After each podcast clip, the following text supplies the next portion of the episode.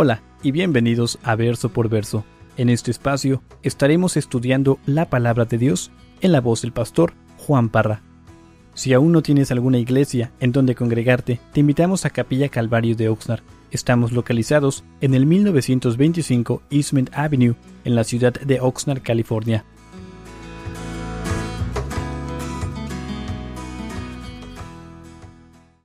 Y te voy a invitar a que abras tu Biblia al Salmo 4. Hace dos semanas vimos el Salmo 3 y, entonces rápidamente para, para refrescar nuestras mentes, este, antes de, repasar esto, el Salmo 3 y el 4 están conectados. En sí, muchos creen que antes era un solo salmo, pero estamos viendo la vida del rey David, una, una, escena, un capítulo de su vida, y comenzamos ahí en el Salmo 3 viendo de que la vida de David estaba en, gran crisis. Sus enemigos ah, se levantaron contra él, ah, había una gran conspiración, si se puede decir, una guerra civil en contra de David, sus, enemigos se multiplicaron y, lo, quieren, lo quieren buscar, ¿para qué? Para asesinarlo. Y entonces vimos de que el líder de esta rebelión, de esta conspiración, era su propio hijo Absalón. Y entonces yo no sé si tú has pasado una etapa en tu vida donde un hijo se ha levantado en contra tuya, ha dicho cosas que te han lastimado, que te han dañado, tal vez un cónyuge, un ser cercano, pero esto es lo que ha sucedido en la vida de David. Su propio hijo Absalón se ha revelado en contra de él, en contra de la nación. Ah, no solamente su hijo, sino vimos que un amigo muy cercano a él, Aitofel, su mejor consejero. Y entonces vimos de que mientras David huía por su vida, miles de soldados van en busca de él. Ahora, yo no sé si tú puedes captar eso. Imagínate lo que se siente de que tal vez 50 mil hombres te estén buscando para aniquilarte. Y esta es la escena que, vimos en el Salmo 3.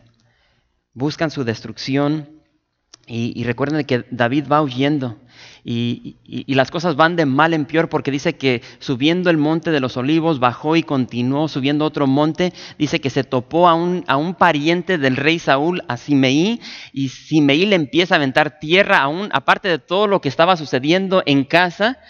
Eh, su hijo está teniendo relaciones sexuales en el balcón a la luz del mundo con todas sus concubinas y ahora tienes a este hombre Simeí que lo empieza a insultar y le empieza a gritar, eres un sinvergüenza, un, un este, asesino y lo maldice como no te puedes imaginar.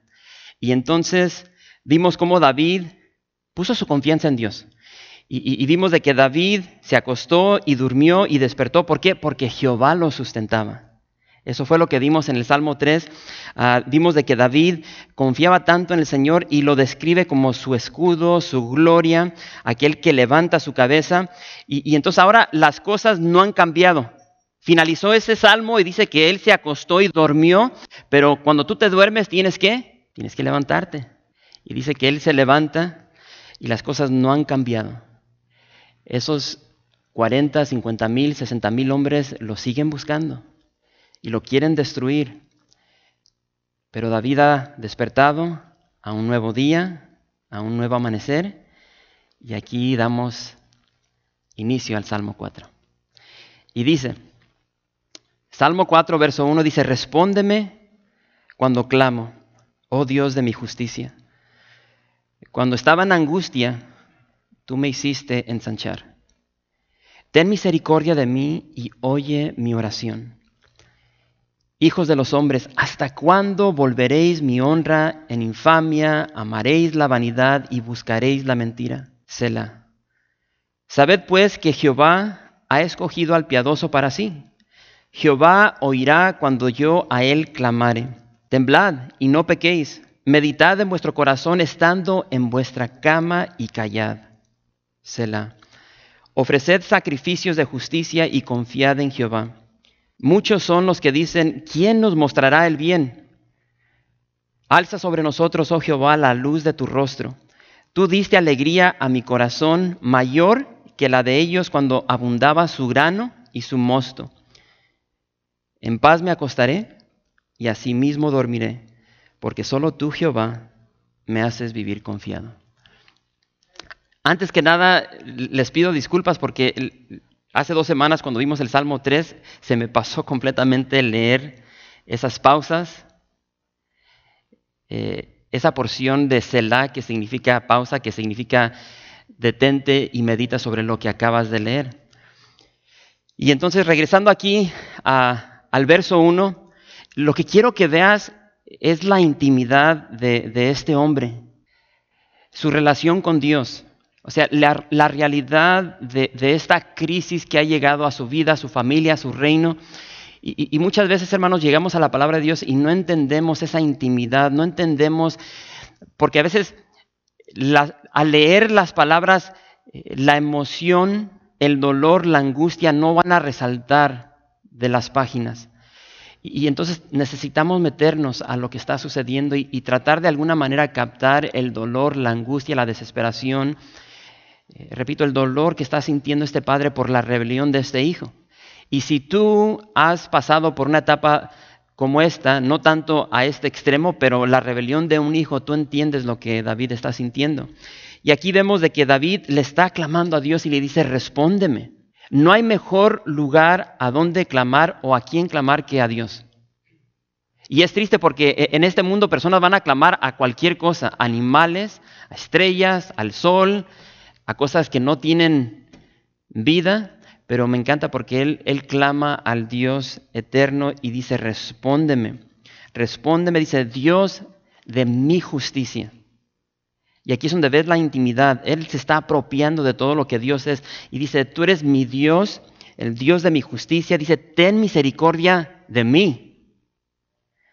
Es decir, no me des lo que merezco. David está muy consciente de su pasado, está consciente de lo que él ha hecho en contra de Dios, en contra de su familia, en contra de otras familias. Dice, ten misericordia de mí, no me des lo que yo merezco. Y dice, oye mi oración y entonces, repito, David ha sido herido por su propio hijo, herido por su amigo, herido por su propia nación. Y sabes una cosa, muchas veces somos heridos por aquellos más cercanos a nosotros. Eh, un hermano, una hermana, un padre, una madre, un esposo, una esposa, un hijo, una hija. Aquellos más cercanos a nosotros tienen el grande potencial o el más grande potencial de herirnos. ¿Por qué? Porque abrimos nuestro corazón y nos dejamos amar así como amamos a estas personas. Y entonces, repito, muchas veces vamos a ser heridos por aquellos más cercanos a nosotros. Entonces, el dolor que sentía, que sentía David eh, se nos describe de una manera maravillosa. Bueno, tal vez maravillosa no es la palabra apropiada, pero se nos describe detalladamente. Y entonces, acompáñame a 2 Samuel capítulo 18. Y, fíjate aquí cómo eh, el dolor de este hombre, el dolor de este rey, el dolor de este padre, se, describe, se ve, se puede palpar, lo puede sentir ante una gran circunstancia que sucede, o sea, en base a esta historia. Segunda de Samuel capítulo 18. Y es hermoso cuando puedes conectar las historias, porque a veces lees el salmo y simplemente lo lees y no entendemos o no buscamos, no nos informamos el contexto detrás de todo lo que se encuentra en ese salmo. Y entonces ahí en el, en el capítulo 18 de segunda de Samuel, dice el verso 33. Y entonces esta es la reacción del rey David cuando él se entera de esta rebelión de su hijo Absalón, de esta guerra civil, cuando David se entera de que lo han matado. Y, entonces, si, lees toda la historia, te das cuenta de que David manda una orden y, dice, no toquen a ese niño, no toquen a ese joven, no toquen a mi hijo y lo andan buscando y, cuando se queda atorado de las greñas, perdón, de, la, de, su cabellera, este, ahí fue su ruina. Pero dice el verso 33, dice, entonces el rey, obviamente ante la, la información de que su hijo había muerto, entonces el rey se turbó eh, dice, en otras palabras, empezó a temblar David. Eh, eh, esa palabra turbó tiene, tiene, una connotación de emoción violenta, o sea que está temblando, no lo puede creer. Y si has estado en una, en, una situación donde un ser querido se muere y hay familiares y a veces muchas personas reaccionan de esa manera, esto es lo que está sucediendo con el rey David. Él está conmovido, está inquieto y dice, entonces el rey se turbó, tembló, se emocionó violentamente, se conmovió y subió a la sala de la puerta y dice, y lloró. Dice que lamentó, estaba en, en llanto y dice, y yendo decía así, hijo mío, Absalón, hijo mío, hijo mío, Absalón, ¿quién me diera que muriera yo en lugar de ti? Absalón, hijo mío, hijo mío. Este es el hijo que lo anda buscando para asesinarlo y ante la información de que acaba de morir, este, estos, esta es la forma de, de reaccionar de David, el amor de un padre. Y, o sea, e, es, es, tan exagerada esta reacción que si tú lees la historia, Joab, su general, lo tiene que poner en su lugar y le dice, David, ¿cómo puedes hacer esto cuando este hombre buscaba destronarte, buscaba asesinarte, no solamente a ti, sino a los que te hemos seguido. deja de llorar y sal y habla al pueblo. Pero vemos aquí el amor de un padre hacia un hijo y vemos su dolor, su lamento. Y ante este dolor que sentía David, ante su clamor, podemos ver de que Dios siempre responde. Y eso es lo más importante. Porque sabes una cosa, todos vamos a padecer aflicción, dolor. Todos nos vamos a topar con crisis en esta vida. Y, Dios siempre responde. Y me encanta porque, esto lo he dicho en el pasado, Dios no es como tú y como yo. Dios no es rencoroso. Él siempre está ansioso para ayudarnos. Y ese es un aspecto del carácter de Dios que muchos cristianos no entienden. Dios está ansioso para escucharte, para ayudarte, independiente de lo que haces. Y, creo, que, creo que la escena más más impactante o que demuestra esto es la historia del hijo pródigo, porque después de, vivir una vida perdida, donde va y maldice a su padre, lo único que le importa es su herencia, su dinero, y va y desperdicia su, su herencia, desperdicia su honra, su testimonio, y cuando se le abren los ojos a la realidad de lo que está haciendo, dice que él regresa a su padre, ya tiene todo en su mente lo que le va a decir y dice que rumbo a su casa se topa con su papá y vemos al papá corriendo hacia él. Ese es el Dios que servimos. ¿Por qué? Porque Él es fiel.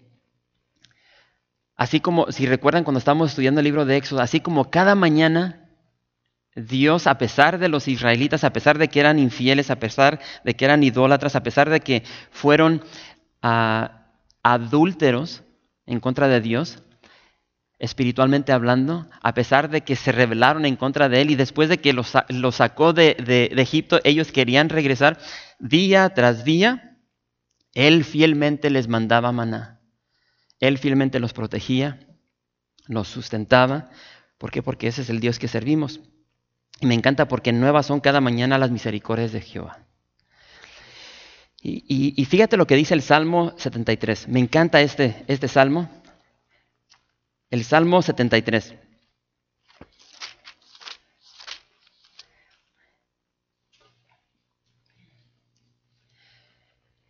Y dice el, el verso 26, dice, mi carne y mi corazón desfallecen mi carne y mi corazón desfallecen, dice, mas la roca de mi corazón y mi porción, o sea, mi, mi galardón, mi premio, es Dios para siempre. No importa lo que suceda en esta vida, lo que suceda en este cuerpo, en este corazón que está desfallecido, la roca de mi corazón y, y el premio, el galardón de mi vida, siempre será Dios. Y, ahora no sé si notaste, aquí regresando al Salmo 4, no sé si notaste que lo primero que hace David es, es que lo primero que él hace es hablar con Dios.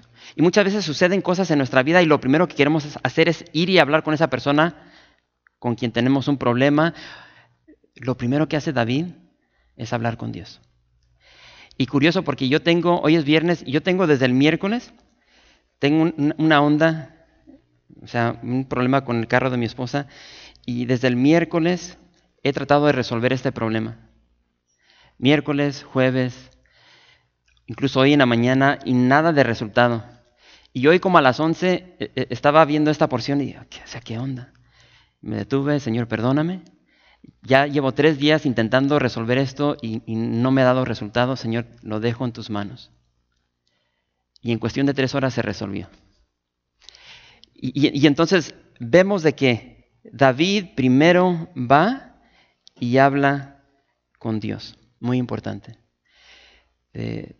darle esa oportunidad a Dios que, tome control de aún las cosas que para nosotros son tal vez insignificantes y que no, yo puedo encargarme de eso Siempre es bueno ir delante de Dios.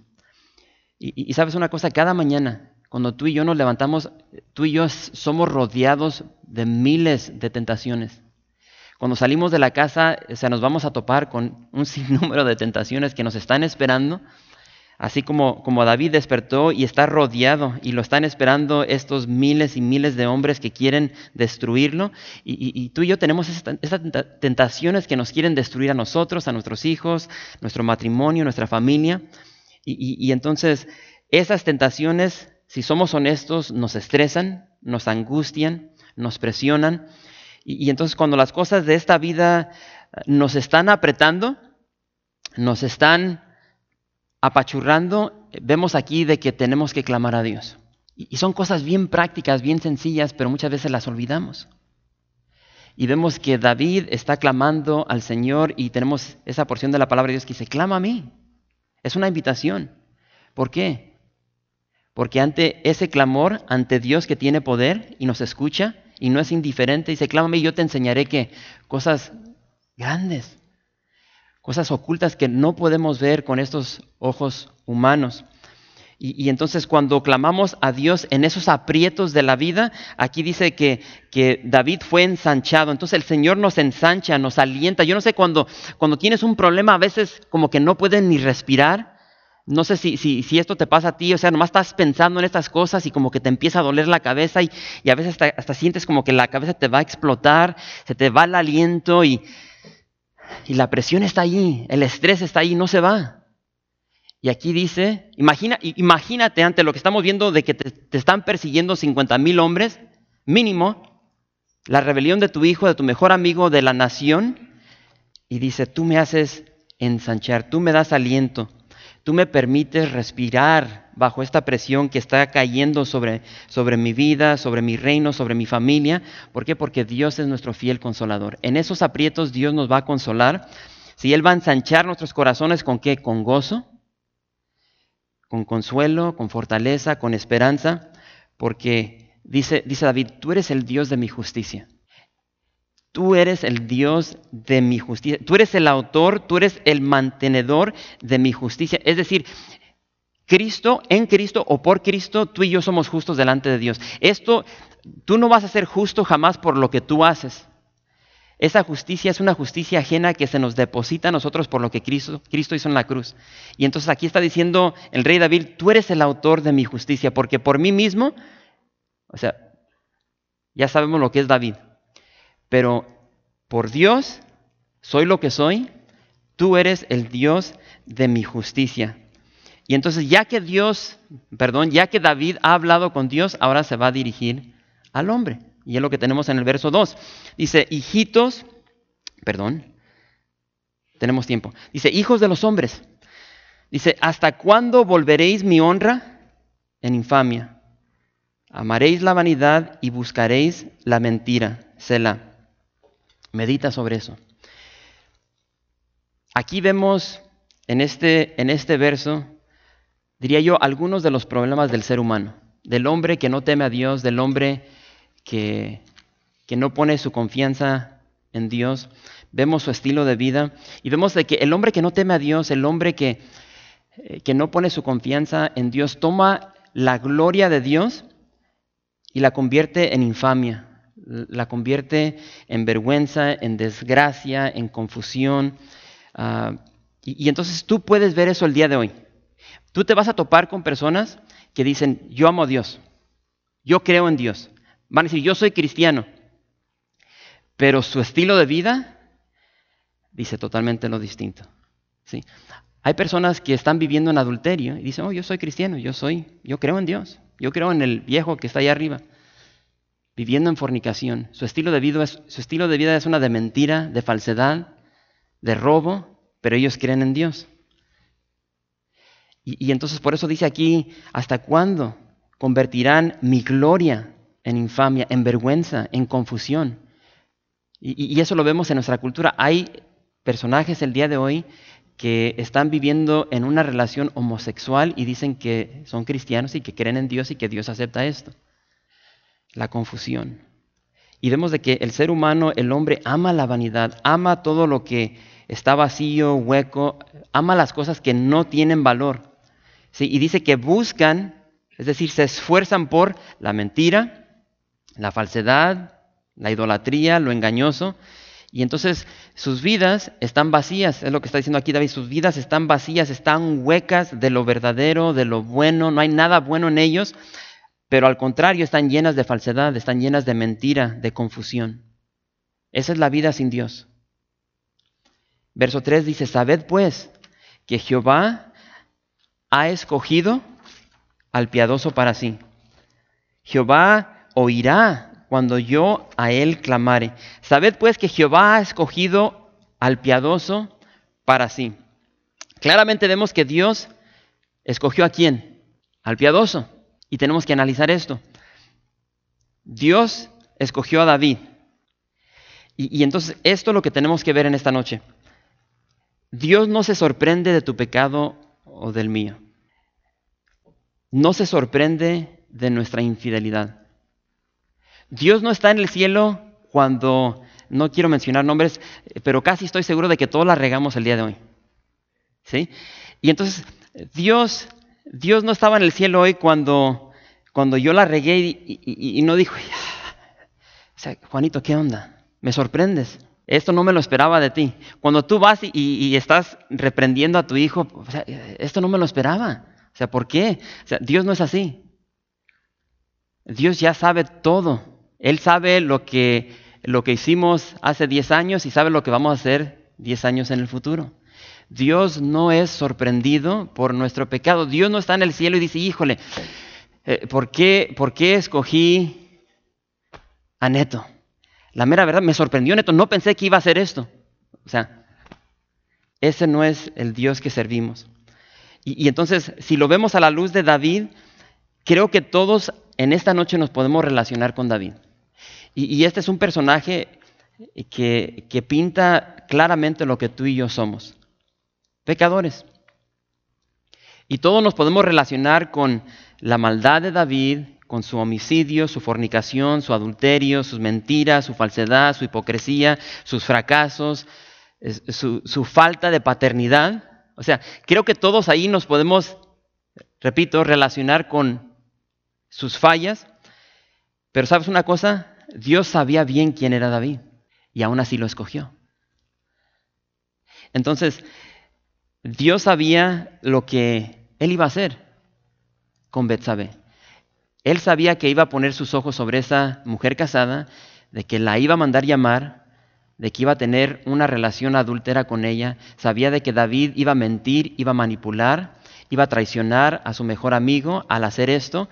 Él sabía que él iba a hacer todo lo posible, lo que estaba a su disposición para tapar esta, esta relación adúltera y hacer, hacerla pasar como que en realidad no fue él, sino que fue su propio esposo. Él sabía que, que iba a mandar traer a Urias, emborracharlo y mandarlo a su casa para tapar eso. Él sabía de que iba a asesinar a Urias. Y ante todo eso, fíjate lo que dice 1 Samuel capítulo 13. Primera de Samuel capítulo 13, verso 14.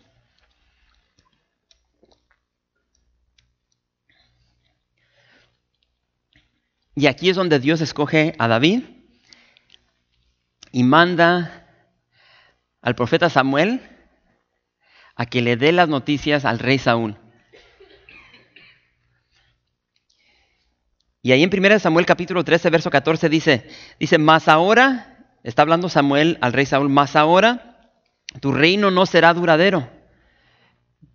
¿Por qué, Samuel?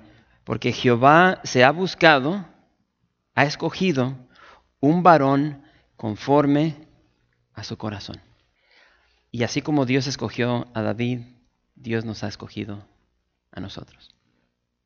Y en ningún momento, por favor, no, no me malentiendan, En ningún momento estoy diciendo de que podemos vivir vidas desenfrenadas, vidas en fornicación, adulterio, mentiras, no, para nada.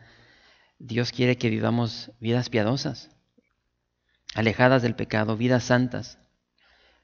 O sea, al cristiano Dios le ha dado el Espíritu, el Espíritu Santo.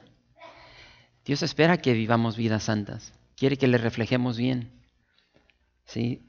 La palabra de Dios nos dice, nos exhorta a seguir la paz con todos. Y no solamente la paz, dice, y la santidad. Y la santidad sin la cual nadie verá al Señor.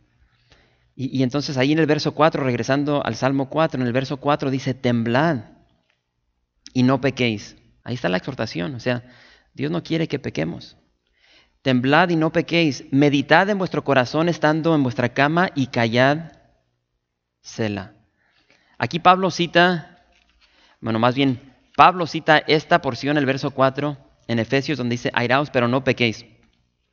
Entonces aquí vemos esta exhortación de que de alejarnos, de darle la espalda al pecado, pero no solamente de alejarnos del pecado, sino también de, meditar. Y esto es importante también, de meditar, de permanecer ah, firmes, de considerar en nuestros corazones, dice, estando en nuestras camas. Ahora, por un momento quiero que que pienses cómo se ve esa escena en tu vida. Y, quiero que, seamos honestos. ¿Cómo se ve la escena cuando tú llegas a casa y después de un día largo llegas a tu casa, no sé cuál es la costumbre que tienes, llegas y te acuestas, acomodas tu almohada, tal vez prendes la luz. O sea, ¿qué, qué sucede? ¿Cómo se ve eso en tu recámara, en tu vida? Y dice allí que, dice que meditemos de permanecer, de afirmar, de considerar en nuestros corazones. Esto es algo hermoso.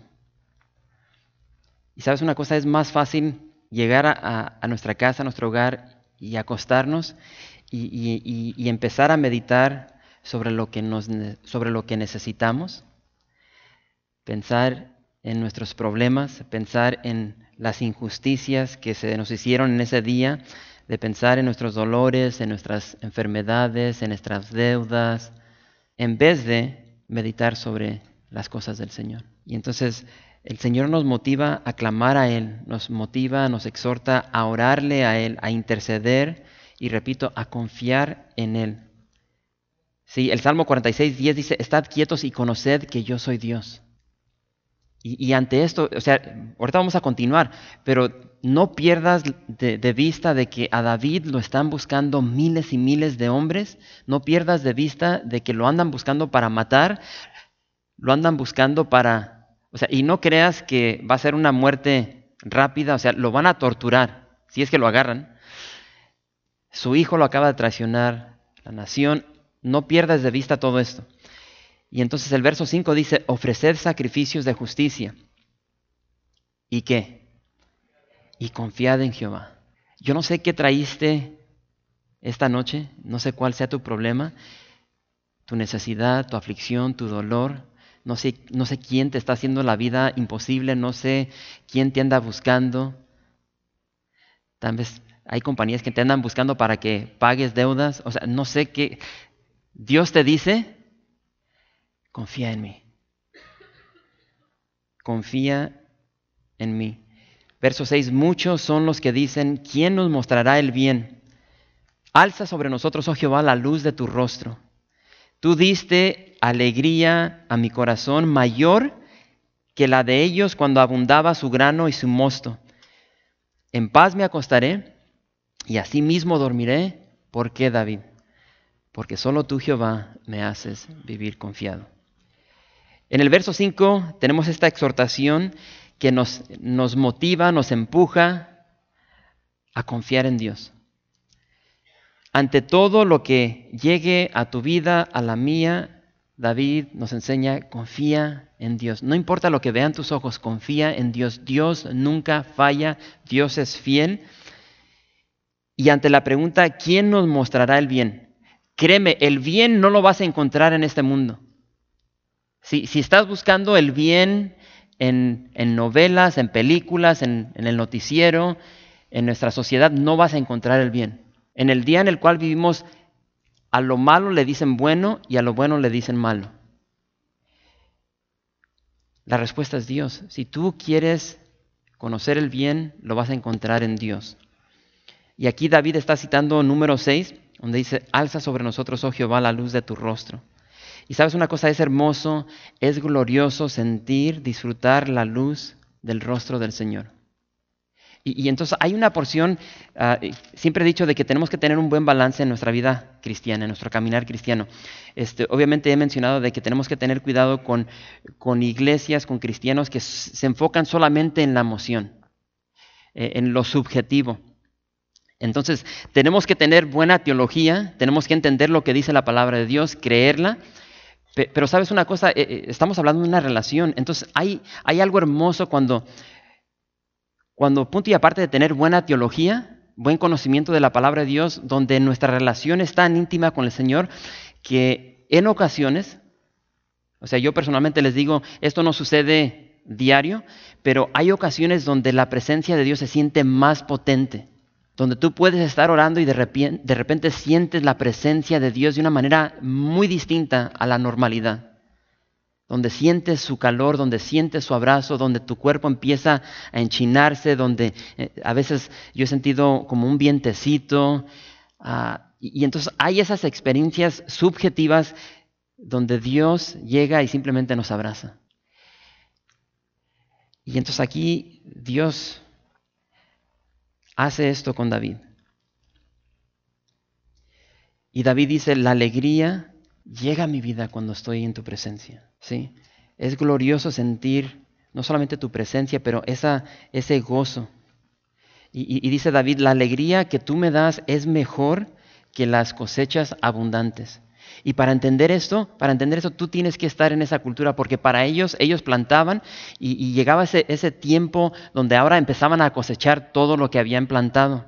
Y entonces cuando ellos empezaban a cosechar todo, o sea, era una abundancia lo que ellos tenían y era tiempo de, de festejar.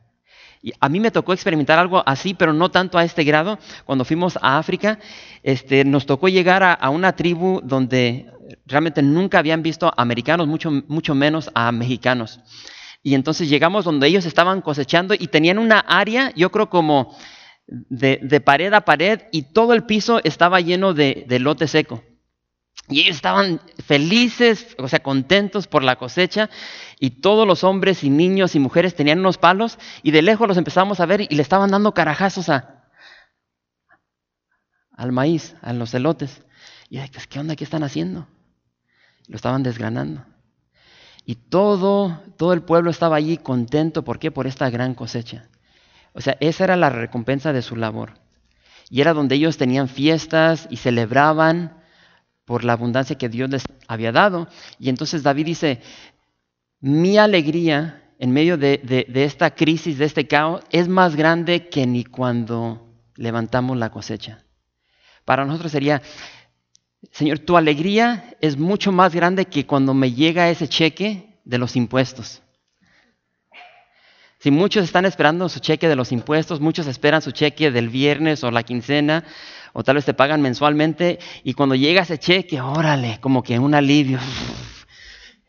¿Sí? Ahora sí puedo ir por mi marranos, mi número uno, y David dice, no, Señor, tu, tu alegría, tu gozo es mucho más grande, es mayor que ni la abundancia de las cosechas. Y entonces, en pocas palabras, lo que, David está diciendo es, prosperidad no te va a dar paz. Y muchas personas se aferran, trabajan y trabajan por quieren más y más dinero, creyendo que el dinero les va a traer paz. No, no. La paz la encontramos en el Señor. Y, entonces ante esta situación de que lo anda buscando para matar, su hijo se rebeló, su amigo se rebeló, su nación se rebeló, David se puede acostar, puede dormir y él está en paz. Eso es algo increíble, solamente Dios puede hacer esto. Y, repito, su vida, eh, su vida corre peligro. Lo andan buscando. O sea, e, e, esto no es, no es un chiste, esto es algo real. Y, y entonces, ¿qué va a hacer David? ante esta situación donde su vida es, es, un caos, su vida, su hogar, su familia, todo se está derribando, pero David declara, Señor, tú eres mi gloria. Ante tu crisis y la mía, ¿podemos decir eso? Señor, tú eres mi gloria. Tú eres lo más importante para mí. Dice, tú eres mi escudo, tú eres mi protector, tú eres mi refugio, tú eres mi justicia. Tú eres el único que me puedes hacer justo ante toda mi maldad y todo mi pecado. Tú eres quien levantas mi cabeza. En mis aprietos tú me ensanchas, tú me haces, eh, me alientas, me permites respirar. Tú eres la alegría de mi corazón, tú eres mi paz en medio de la crisis, del dolor, de la angustia, de las preocupaciones, de todas las cosas que me tienen impotente ante en sí la vida. Y ante todo esto, David dice, el verso 8, en paz me acostaré y asimismo dormiré, porque solo tú, Jehová, me haces vivir confiado.